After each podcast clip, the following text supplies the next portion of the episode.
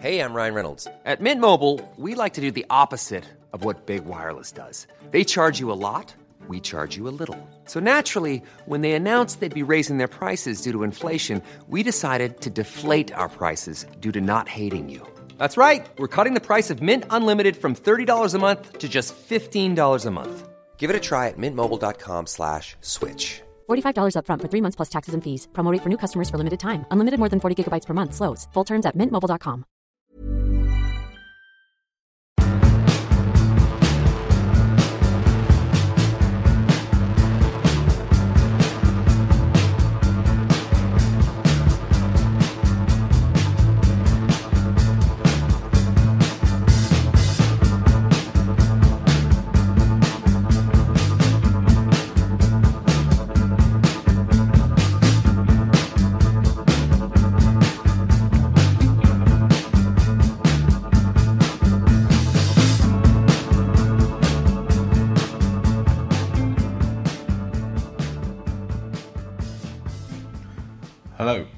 welcome back to Rule the Roost podcast. This is the latest of the summer specials. Um, doesn't really make sense to me to keep saying this is the latest of the summer specials because you know you might be listening to one of the older ones, and thus it wouldn't any longer be the latest one. So um, yeah, this is the fourth of the summer specials. Uh, today, I'm going to be speaking with Katrina Law, who is the co-chair of the Tottenham Hotspur Supporters Trust. So, if you uh, had ever been interested as to what Daniel Levy's like in meetings, um, listen on and you'll find out now. Okay, so this goes back to primary school, um, many years before you were born, Jack. Uh, 1981, and um, I had a teacher, and she was a class teacher, but also a, a religious education teacher, and she put two posters up in our like class form room. And one was a poster of Manchester City that she adorned with a white bridal veil, and the other was a poster of Tottenham Hotspur, uh, which she put a funereal black veil over. And then she sat us all down and said, This Saturday is the biggest football match in the world, and it's called, because it was in those days, and it's called the FA Cup final, and it's between these two teams, and you support Manchester City because you're Northern, because this school was up in Yorkshire. I already at the age of nine didn't like this teacher very much, so made an instinctive decision to support the other team, which I thought had a quite exotic name, Tottenham Hotspur, and I quite liked their white kit. So uh, that was me sorted. So on the Saturday afternoon, obviously sat down and watched it, went to the replay, hooked again, Villa's goal, and the rest is history, really. So that was it in 81. And then I did manage to leverage my parents into sending me to a senior school that had a navy blue and white uniform. So, yeah, embedded a long time ago. It's quite a, quite a uh, nice starting point as well, the FA Cup final. An Like amazing one. one of all time, Absolutely. And then we had a really good spell in the early 80s, didn't we? So that was great. And then, you know, followed through until to the early 90s. So that's kind of my early starting point. My, my dad was into football, but he'd been in the Navy. So he was based in Portsmouth. So kind of Portsmouth was his team. Um, and when I was growing up, once I got into football, he wouldn't take me to Leeds United. That was a no no. Dirty Leeds was not happening to his precious little innocent daughter. So I was kind of, you know, on a scout for a team, and Tottenham just happened to hook me in. And that was it. Yeah. Uh-huh. You, uh, you regret it at all? No, of course not. It's a roller coaster, isn't City it? fan. Yeah, I know. At Be celebrating Kyle Walker's arrival. Yeah. Amazing. Uh, no, I don't regret it. You know, I think with any football club, you go on a journey, don't you? And I think really we, we've had it good. If you look at some of the other clubs and all the crises that they've had, um, you know, our, our roller coaster's been mainly on an upward trajectory. So I'm good with that decision. What was your What was your first game you went to? First game was against Nottingham Forest, and I was about 13 or 14 because obviously I'm in exile in Yorkshire at this stage and not you know old enough to get myself down to London. And believe it or not those years ago you didn't really travel that much. You kind of did things around your locality. So go, getting a train to London was like you know quite exotic. Um, but yeah you're gonna laugh at this bit. I was in a show in London. Yeah. I was a bit of an Amdram queen. Okay. and uh, we had a day off and I everyone was going to Madame Tussauds or wherever and I wanted to go to White Hart Lane Hey. so yeah so I went to the Forest match which we lost Hey! That's good. So, yeah, I can remember virtually nothing about the game apart from the fact that we lost. But it's weird because you remember everything else about going in, get well, travelling to the stadium, how you got there, what it felt like, sounded like, smelt like, all the people. And then when you walk in and you see the pitch for the first time, I'm pretty sure we sat in East Upper. Um, and you know, when it all kind of a vast expanse of green in front of you for the first time, and then you're so consumed by the crowd and all the noises and and actually how much of the football I watched. It was just the experience for me, and I still do that to this day. I will still look at the crowd as much as I look at the football. Funnily enough, I think it was my second ever game. Might was against Forest. Was it? Yeah, about 93, 94, something like that. They Okay. beat us as well, Yeah, one yeah. 0 Yeah. And they were. I can. I just like plastered into my memory is the opposition fan singing Tottenham. We always beat Tottenham. Probably right, mate. which was yeah. Nice. Exactly. Nice of them. Start off early, yeah. So, what do you make of the current crop at the moment? Amazing. Yeah, So good. I mean, it's quite a silly question. really, yeah, but, we'll, we'll touch on the Walker thing. I'm full of them. I, I understand why he's gone. Don't necessarily, necessarily agree with it, but I understand. But I am sad because the unit that we've had over the last two seasons has been really special. And every single one of them has, has looked like they've loved it, they've enjoyed their football, you know, they've played with passion and emotion and commitment, and that's all you can ask for as a fan.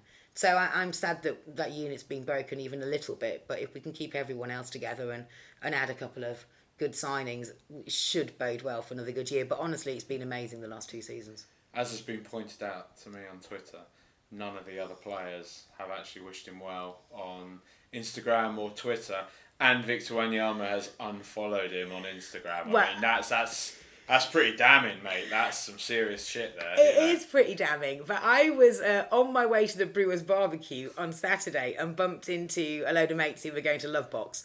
Um, Spurs fans, obviously, and we were having this discussion because I also unfollowed Kyle Walker on Twitter. Yeah. But some of them had gone as far as to block him, which I thought was hilarious because I'm pretty sure that Kyle Walker is never going to try and get onto their accounts. But there you go.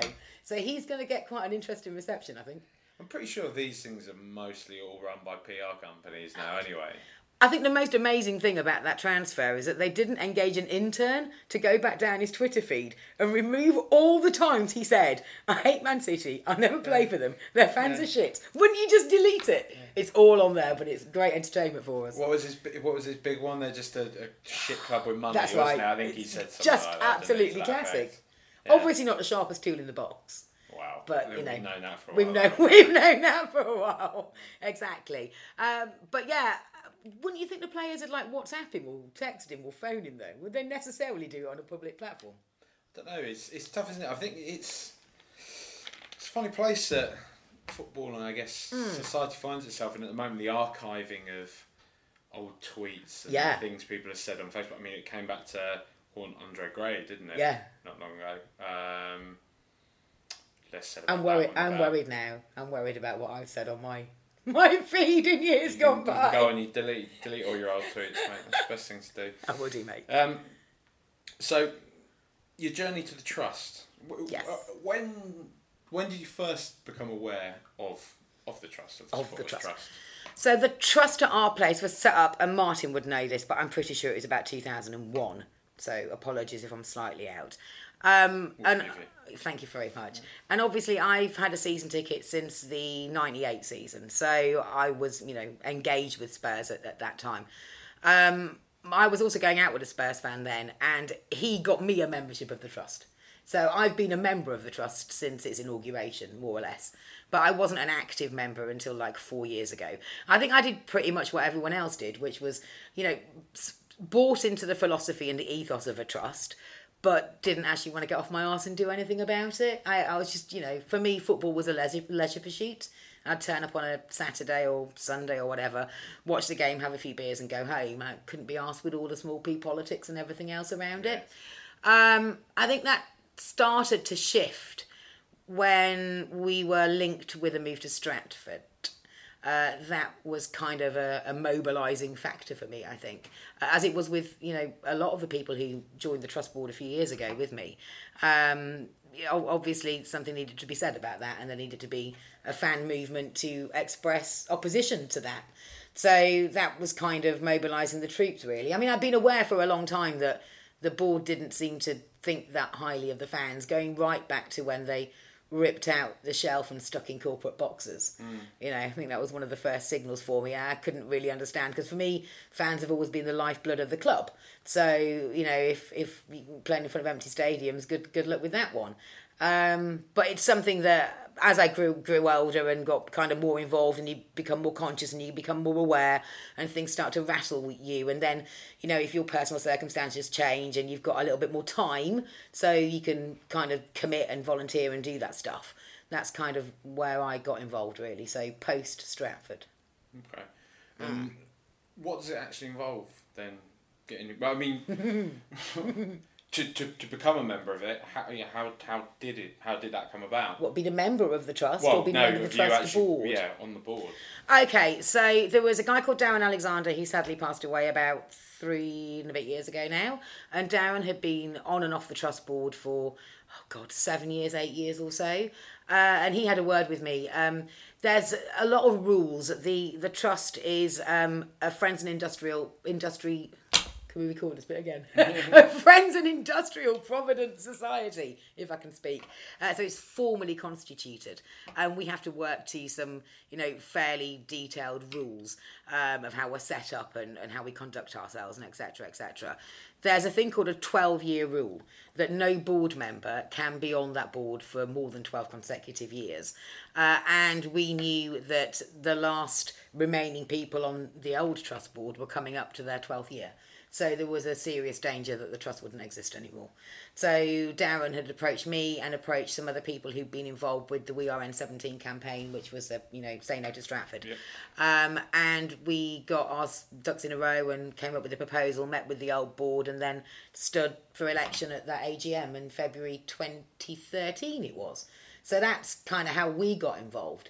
Uh, but we obviously inherited a trust that hadn't been active for years um, hadn't done any campaigning, didn't have hmm, a, a- great profile, uh, and so it was a big job for us to try and turn that around.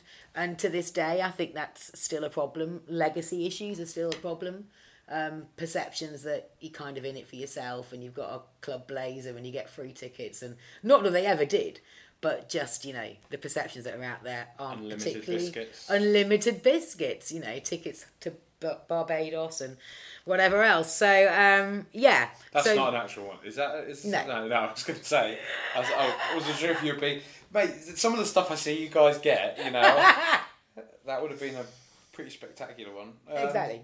I mean, other than other than those type of pelters, what, what does you know? What tasks are actually involved um, in your day to day with being involved with? Because it is a day to day.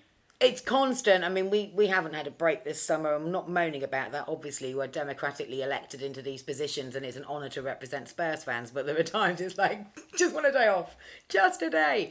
Um, so day to day for me, obviously, I, I do most of the the running of the Twitter account. Which is, you know, a constant joy. Um, most people are, are fairly reasonable, actually, in fairness, but you do get hammerings from every now and then, so that's always always fun. Um, I also deal with an awful lot of casework, so individual fans who are either facing suspensions, bans, whatever, or they've actually been arrested and need legal advice, or just want some help with, you know, how do I upgrade my season ticket kind of thing, more of a customer service role. So there's various levels of like kind of casework that we undertake, and, and I tend to do the bulk of those. I'm also the ticketing rep on the board, which means it's my job to understand all the ticketing policies and to input into or try and input into ticketing pricing and discussions on allocations and whatever else. So that's another huge part. Um, we, as a board, uh, we have an ongoing dialogue with the club. So there are now 10 people on our board. Uh, one of them, Rachel, uh, will deal with the catering side of things. So she's building a relationship with Levy Restaurants, no relation, uh, who are going to be. Is it actually not? There's no, No. relation. They're part of Compass, and Levy are just like an offshoot of that, but how embarrassing. I think actually Daniel finds it quite embarrassing as well. So we're trying to. Because it does just seem like some of course of it does. nepotism. Uh, absolutely right. Just get my son's company and it's all fine. But no, no, no, no relation. Uh, so we're trying to build a relationship with them. So and this might sound fluffy to some people who are like you about biscuits and bagels, but it's really important that the catering offering in the new stadium is right for us. So if that means that we can engage, you know, local producers and you know we can get local beers in or like, like the Tottenham cheesemaker or whatever else, then say you're going to be sampling the cheese. So. I'd love to sample the cheese. Then then that's all great, but also you know we need to know what fans want. So if they want franchises, so you want a McDonald's or you want a Pizza Express or whatever, or if you want all individual, blah blah blah. So well, she kind of handles that side of things. We've got another guy called Kev who does all our community and charity work. So he will link up with the Antwerp and he'll do all the prostate cancer fundraising for us and blah blah blah. And he'll work with the Tottenham Foundation quite a lot as well. So on any community issues there, that that will kind of be his. Um, we've got another guy called Michael who looks after finance. So he would drill down into all the accounts that Tottenham Hotspur produce and, and look at the kind of, you know, when the funding announcement came out for the new stadium, he'll drill down into that. Um, so there's various aspects that, that are covered there. Myself and Martin tend to lead dialogue with the board at the club and with Jonathan Waite, who's a supporter, head of supporter services, and Ian Murphy, head of ticketing. So we're all over that as well. Um, what else do we do? So national national work. So if I kind of there's obviously like domestic work. So this is like your Premier League work when you're doing Tottenham specific stuff. Yeah. So stuff that's relevant just to our fans and our unique set of circumstances. But then when you get a bit more confident and you network a little bit more, you kind of move into the European area, which is the National League. So we're now in like European competition basically. So the advanced part of it is national work with supporters direction with the Football Supporters Federation. And that will be working on pan club campaigns. So the £30 away price cap came out of that campaigning. The work that we're doing around safe standing now is all obviously national. So there, there are plenty of issues that unite fans of all different clubs. So on a national level, we'll look to amplify that. So I'm working quite closely with Chelsea and Liverpool at the moment around all the matches that are getting, excuse me, rescheduled for broadcast and the mm-hmm. impact on fans. So we're trying to do a piece of work with Sky, with BT Sport, with the Premier League, with the train train operators, and with the clubs to try and minimise that impact. So that's kind of. Oh, just there's so much. I could sit here for the next two hours and tell you what everyone does and everything else, but it's basically any touch point with a supporter will be involved in across anything to do with Tottenham or National League. As a bit of a sort of peek behind the curtain Yeah. um, on that kind of thing, when you because you mentioned that you've done some work with Sky and things like Yes. the broadcast stuff. Uh, when they talk to like the fan groups, do you find from their part is it does it seem is their demeanour this is an obligation that we kind of have to go through this or are they actually quite keen to find out what fans people in the stadium actually want? Yeah, I think Sky have been the best at engaging with us so far. Because they obviously are they're kind of painted as the boogeyman, right? They are, and you know, they from their point of view, they paid four billion pounds for the domestic TV rights, which overstretched them hugely, massively overpaid. Um, I think the very first meeting that we went into with them, I made it. I, I was chairing, unfortunately, for Sky. So I made every one of our group, every one of our representatives, you know, explain who they were, uh, what set of supporters they were representing, and what their relationship was with Sky. So I'd say, you know, I'm Kat, I co-chair the Tottenham Hotspur Supporters Trust, and I'm a Sky subscriber. And we went all the way around, and everybody bought Sky. So it was to try and ram the point home that these two groups are not exclusive. So travelling fans are also your customers, and you want to keep your customers happy, as well as travelling fans being part of the product that you have bought. Because the away fans bring so much colour and spectacle to the match. So once you can establish that, that they're not talking to us as somebody alien, we're actually their customers, then that kind of helped a lot. Do they actually need that kind of? It's quite worrying that they really need that spelling out. They well, it was just good to reinforce the point. Yeah. That you know, I don't think there's any point going into a meeting and being completely the enemy and you know completely in opposition. You always need to try and find common ground. And if you can find common ground in that way, so they understand that you know we like their product. I think Sky do a good job of covering football. It just, I would just rather they didn't cover Tottenham at you know eight o'clock in Sunderland on a Tuesday night. That's all. They they do. Se- Correct. They do seem to understand the issues. I think part of the most valuable bit for us was understanding how they compile and select their their fixtures, and it's bloody complicated. It really is. So there is flexibility to a certain extent, but there will always be situations when we'll get dumped in a slot that we would rather not be in. But they are now mindful of that, and they have gone back and switched some picks on the basis of the conversation with us. And it's not just with us; they also held a forum with um, football league clubs, as well, football league fan reps as well. So Sky, I'd say, you know, obviously not perfect and there's a lot of work to be done, but in terms of all the stakeholders here, they're probably at the top level for us at the moment. BT Sport were exactly as you'd said, which was just like, don't really give a shit, mate. Really? Yeah, I sent them three follow up emails. They haven't replied to one of them, which is just rude. So BT Sport over there in the corner. Uh, and as for the Premier Jake League, Humphreys as well. so- as for the Premier League, uh, they are doing everything they can to stop all of us getting in a room together because then somebody has to accept responsibility. So we're prodding, prodding a few, you know, things at the moment, and we'll see where we get to. But Sky have been back in touch, and we're going to set up another meeting with them um, next couple of months. How is how is the state of play with safe standing as well? That's just because that's Yeah. you mentioned. Is Safe standing's interesting. It's I do feel that it's moving slightly. Um, it's going to be slow. Shrewsbury Town. Yeah. I've got it now. First English club, I think. Uh, yeah, they've definitely yeah they've stuck their hand up, haven't they? I don't know if they've actually got it in or not yet. No, I the, think- I the, think Cel- they- the Celtic case study's obviously been massively helpful because everyone, including Tottenham, have been up there to have a look at how that's working. So that that's been really really helpful. Um, I know West Brom put their hand up and said they would be willing to trial it in the Premier League, which again is helpful uh, because you need people who who'll stick their, their their heads above the parapet and say, you know what, we'll do this. Tottenham are supportive. Um, but the timing with this wasn't great because when you know they, they were waiting for planning permission to go through um, from through Haringey and so didn't really massively want to rock the boat by saying yeah we'll trial etc. But they've always said that Populous have you know got some designs in place that should legislation be changed and safe standing be allowed, they could incorporate a safe standing section in that south stand. So you know Tottenham are on board also the Premier League are undertaking a piece of research with all the clubs because uh, uh, you know at the Premier League's request um, to, to try and gauge supporter um, feedback, backing, support, whatever. So that piece of work has been undertaken, and I just get the feeling that things are moving slightly because uh, you know the Premier League hadn't wanted to touch it with a barge pole, so that's definitely swung a little bit. It, it'll be slow. I don't think anything will happen dramatically. I mean, what is it? What is the great hesitancy? Is it still the, you know, I'm, I'm not saying it's in a throwaway fashion, but is is it still the, the shadow of Hillsborough that's kind of Uh, yeah, passed I, over it? I, I think until the or- inquest had finished, it would have been massively insensitive to try and push this forward. Yeah. So that kind of ruled out a couple of years. So we are where we are now. Um, the Spirit of Shankly, who are Liverpool's fan group, are hosting an open meeting. I think it's this Thursday, where they're discussing rail seating, which is effectively safe standing. Um, that will be very interesting um, to see what their fan base thinks of it. I think that would be huge.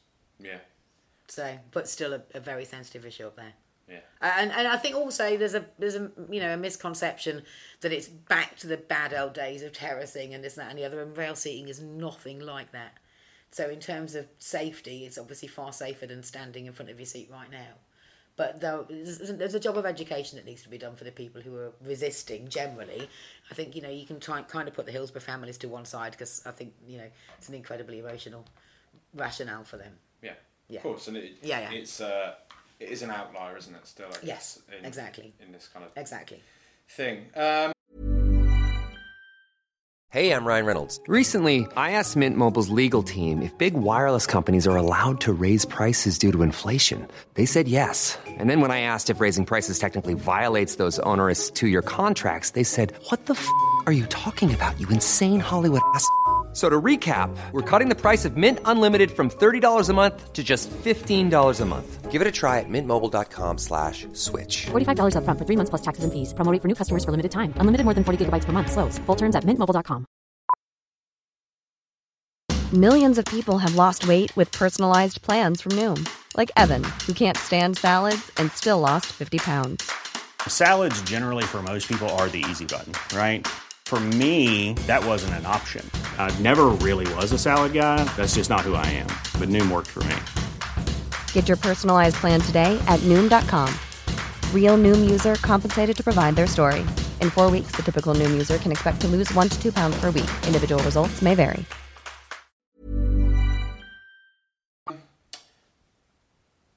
I guess going back to to trust and your work with the trust, how have you found the experience overall? Positive. Uh, it's a lot more work than I thought it was going to be. I'll be totally honest with you. Uh, it does tend to consume um, most waking hours. Um, but when you're involved at a level that we're involved in, it, it can be frustrating, mightily frustrating, but it can also be massively rewarding. But you end up with the tiniest of wins, like the tiniest of achievements, just feel huge because you're constantly bashing at a door. So you need to be really resilient and you need to be really focused and you need to be really determined because you're going to get knocked back 99 times out of 100. So, and it's tricky because you're never going to please all of your fan base. Uh, either people don't understand what you do or they don't like what you do or they think you're doing it out of self interest. Um, or you don't represent them, you don't speak for me. That's always the classic. And of course, we can't. We can't speak for every single fan. There's so many different views out there. And then you've got the club who, let's be honest, I think we're just an irritant. So it's kind of a rock and a hard place. But, you know, we believe in what we're doing. So that's the reason that you kind of carry on. And I committed, uh, providing I'm elected, I committed to see us well into the new stadium and settle before I decided I'd try and get my evenings and weekends back. So you got stuck with me for another couple of years.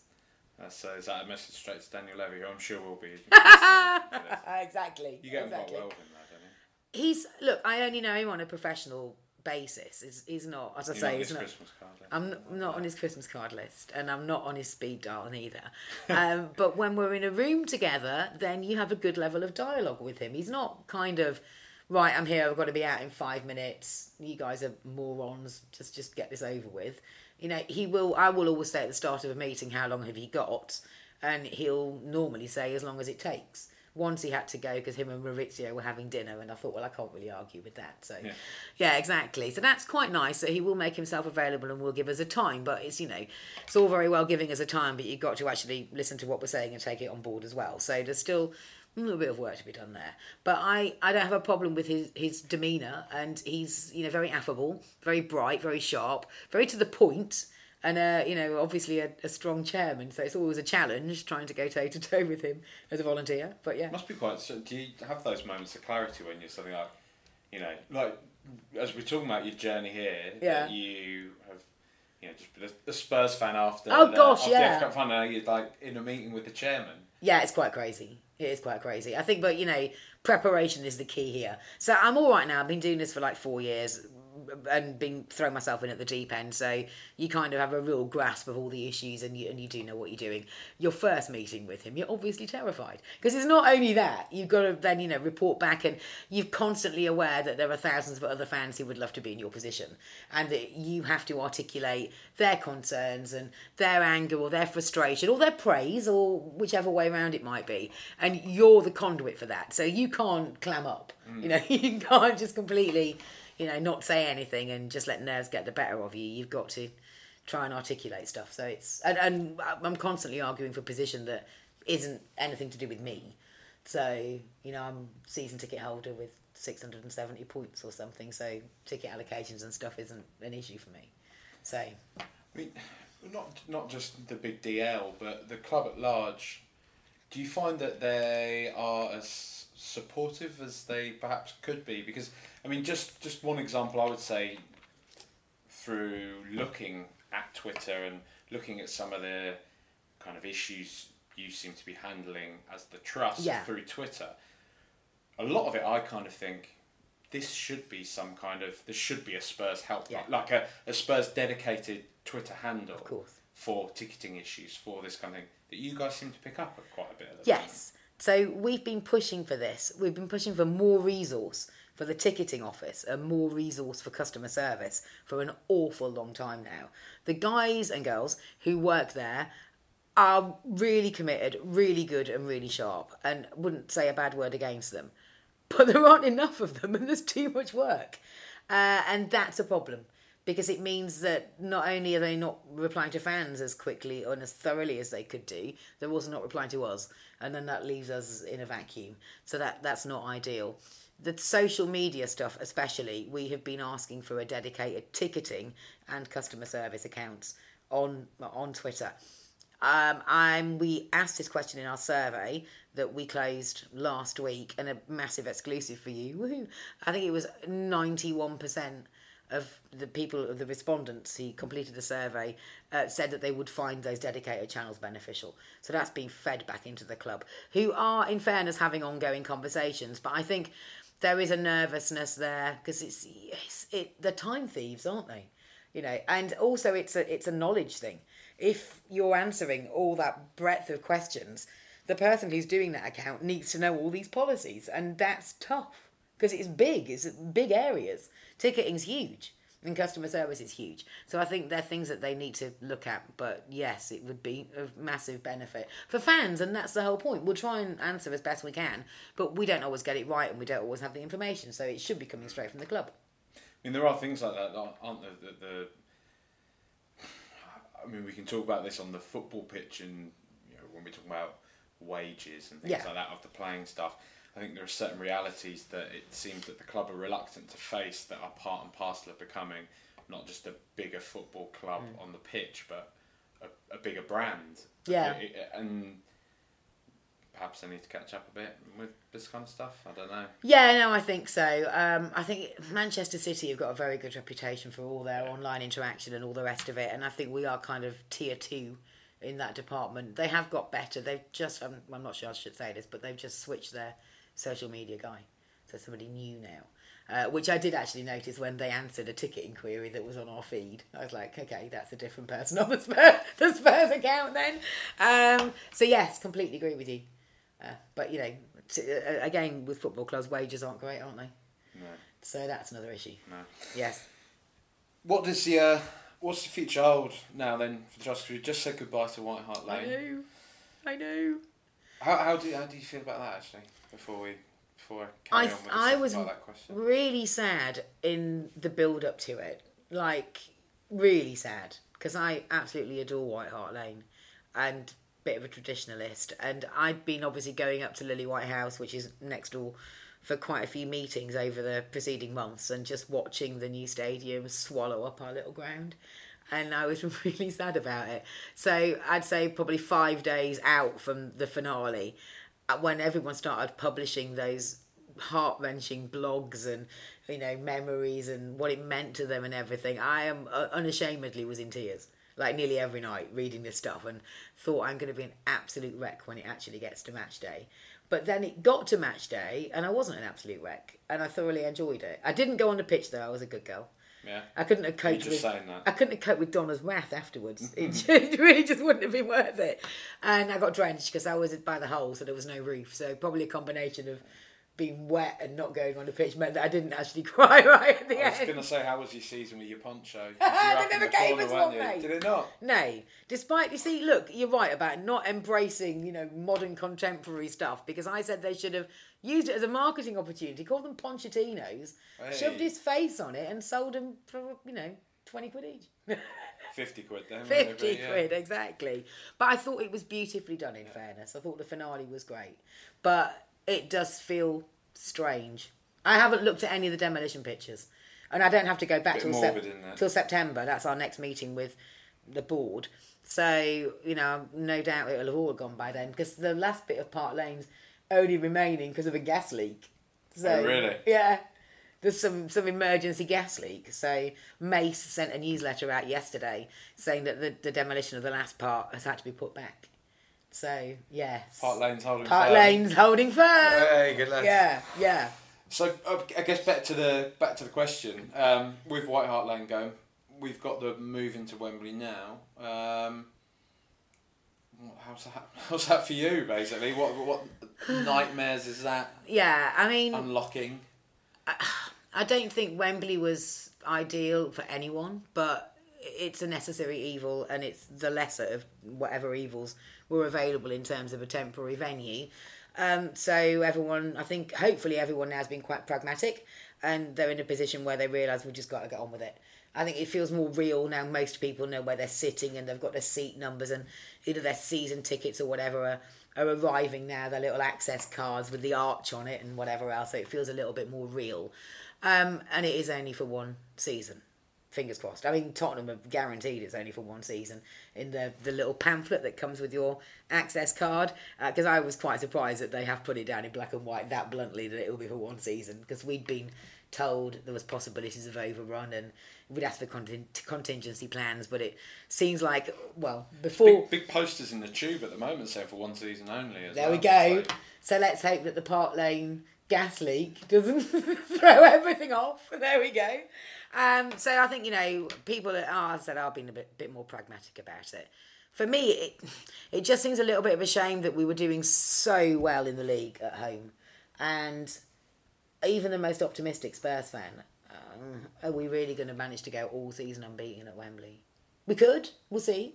It's important we get off We to a good start. season unbeaten, home and away. mate. Yes, let's That's just do it, mate. Uh, you know, important we get off to a good start, and Chelsea will be a, a good game for that. I think. You know, get the crowd up, really try and Lay down a marker. get that atmosphere going because Yeah. that's been a problem. But if there's only three thousand Chelsea fans and there's eighty-seven thousand of us, let's have that. Yeah. And if we can win that, that could really set us off to a flyer.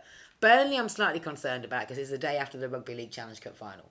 The pitch is going to be a state, and we like to play nice, pretty football on the deck uh, against Burnley. So that's. Mm, but we you know, let's get two wins. Crack on. Does, and Wembley doesn't have any sort of rotating pitch or No. nothing like that. No, That's No. shocking, isn't it? slightly. Yeah. Are there any NFL games next year as well? Oh, I don't know. Actually, I have to have a look for you. I don't know. On top of my head, don't know. Don't know. Interesting. Would be interesting. So yeah, so you know everyone's migrated in now. Uh, they're now selling the one season passes. They'll be announcing match day pricing and selling multi game packs from later on this week. Um, so that's that another exclusive? Yeah, another exclusive. Right. So this will probably be going out next week. Anyway. It'll all be out by then. So that that's kind of that. Um, so from our point of view, we just want to make sure that the, the, the match day experience is the best it can be in a temporary venue, bearing in mind all the restrictions that we've got around that. So, for example, it's Wembley security and stewarding. We will have some stewards there, but they don't have any jurisdiction really inside of Wembley because it's it's WNSL people. So that's that. We have absolutely no sway over the catering. So here we go. Back to the bagels and biscuits again. That's all done by a company called Delaware North. Um, nothing to do with Tottenham. It's Wembley's caterers, so we have no say in the pricing. So 20 quid for a bag of pick and mix, that kind of rip off, which is annoying. Um, there's obviously be transport issues because there's no parking, uh, public transport destination. Um, so these are all the kind of things that we need to try and minimise disruption and just make Do we know yet? Pubs. Um, so I was told last week that the only away pub was going to be the Green Man and all the rest would be home. But then I was told yesterday that the Green Man, I think, had got some issues with that. So now it's back with the police and we're waiting to hear again. But I, I think there'll only be like one or two away pubs because it's not like a semi final or final where it's half and half fans. It is, you know, the vast majority of Spurs fans. So I don't think it should be a major issue. But when, when as soon as we know, we'll clarify. And I guess finally, what's uh, what's the state of play with the the new stadium, the the you know the move basically? Yeah, of course. So we've been trying to pin the club down and discuss general admission pricing specifically in the new stadium for months and months and months now. Everyone be, will be aware that they are selling their premium seats. So uh, your high net worth individuals who want to buy in a, the H Club and the Tunnel Club and etc. etc. There are eight thousand premium seats on sale. So um, they've been doing pretty well selling those through their and it is amazing that the Spurs with a V, the virtual reality suite that they've got up in Lilywhite House, it's hugely impressive. So every time we try and press them on what it's going to cost us, basically, you know, your, your general admission fans, to actually get to watch the team in the new stadium, uh, their stock answer is we need to sell the premiums first. So we're taking that as an indication that maybe they will consider stretch pricing. So maybe they will consider, okay, so we've maximised selling all of our premiums at a pretty high price points. That means therefore we can lower the pricing for, you know, general admission fans and make that more accessible. Whether or not we'll do that remains to be seen. But hopefully, we were told in autumn they will start a consultation process. And it won't just be with us, it will be with every season ticket holder. So that will be around where would you like to sit in the new stadium? You know, they'll share some pricing. So knowing knowing what you know now, where do you think you might like to sit? So they can kind of start scoping all that out. So uh, uh, as of yet, that's all still in theory mode. Nothing's been actually pushed into practice mode, but obviously we're, we're all over that because it's vastly important that if we've all gone to Wembley, supported the team, and waited with bated breath, that we can actually afford to get into the new stadium. So that's something that we really need to look at. I as, uh, as a fan base, I think we need some coordination as the as to what the second option is going to be for when the kop is actually full up. 'Cause that's Yes. going to be everyone's first choice, right? Yes. I would have thought so. I would have thought so. And that's 17,000, isn't it? And we got 40,000 season ticket holders. So that could be a bit of an issue. I mean, I, I, personally, I think the North might be quite interesting because that's right by the away fans now. So maybe that'll end up being a little second choice. Because I think there's that interesting point, isn't there, as well, that a lot of people who I- I'm, you know, I'm not trying to say this in an overly derisory fashion, but I mean like a lot of tourists, day trippers Yeah. and such, might want to experience it in the kop, which hmm. Ends up being quite counterproductive. Of course. because then you have lots of people that aren't as maybe comfortable or Yeah. in the know about all of the chants and the culture and so on and so forth. That's supposed to make these places Yes. famous. Yes. Absolutely agree with you on that. I don't think it's just an issue with tourists, though. I think it's an No, issue no, with, you know, yeah. with some of some of our fans accident- who a bit accidental Brexit. Really, No, it's fine. But with you know some of our fans who want to be part of an atmosphere block but aren't willing to contribute to the atmosphere. Yeah. So you know, it, well, I personally would love to be able to just identify the ones who are actually going to make a racket and go, "You're there, you're there, you're there," but it doesn't work like that. But I think organically we'll we'll have little pockets grow up, you know, where where there will be an awful lot of noise, and you would expect that that single tier end to be producing some some volume. But I think there'll be some unexpected areas that'll end up being little hotbeds as well, which is probably quite nice. I mean, are there?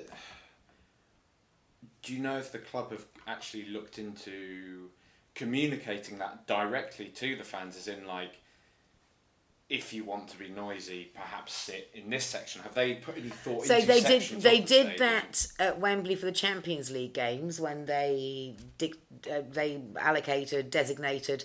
I think it was four blocks in behind the west goal uh, as atmosphere blocks, and exactly as I described happened. People turned up and went, "Where's my atmosphere?"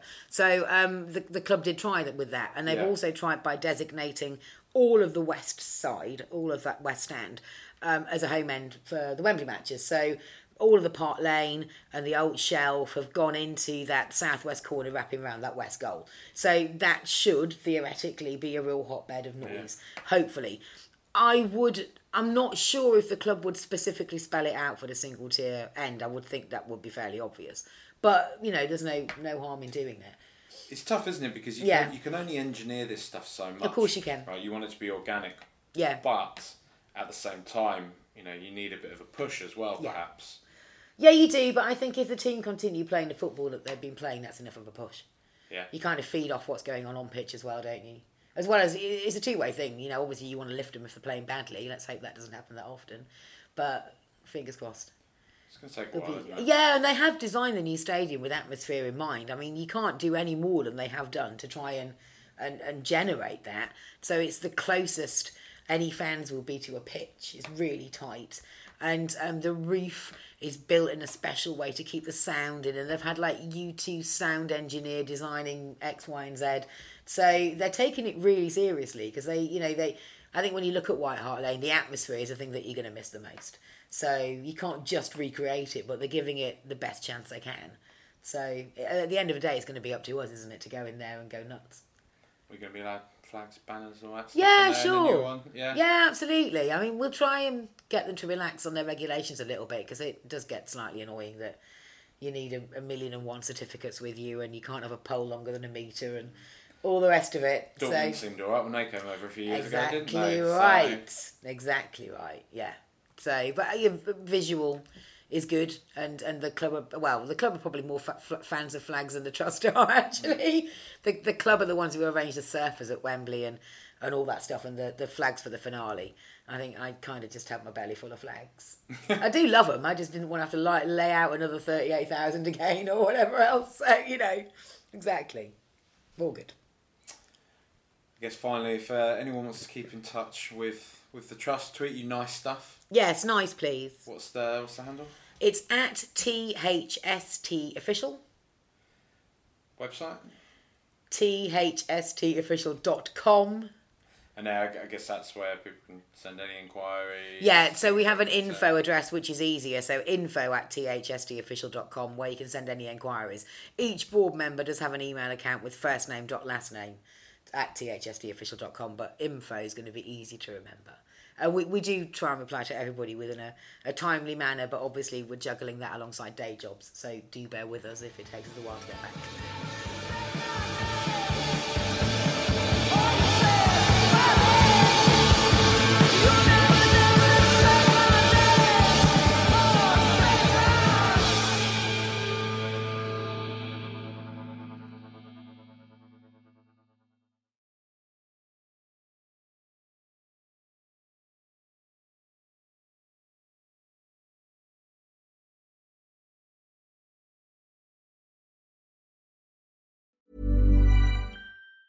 Planning for your next trip? Elevate your travel style with Quince. Quince has all the jet setting essentials you'll want for your next getaway, like European linen, premium luggage options, buttery soft Italian leather bags, and so much more. And it's all priced at 50 to 80% less than similar brands. Plus, Quince only works with factories that use safe and ethical manufacturing practices. Pack your bags with high-quality essentials you'll be wearing for vacations to come with Quince. Go to quince.com slash trip for free shipping and 365-day returns.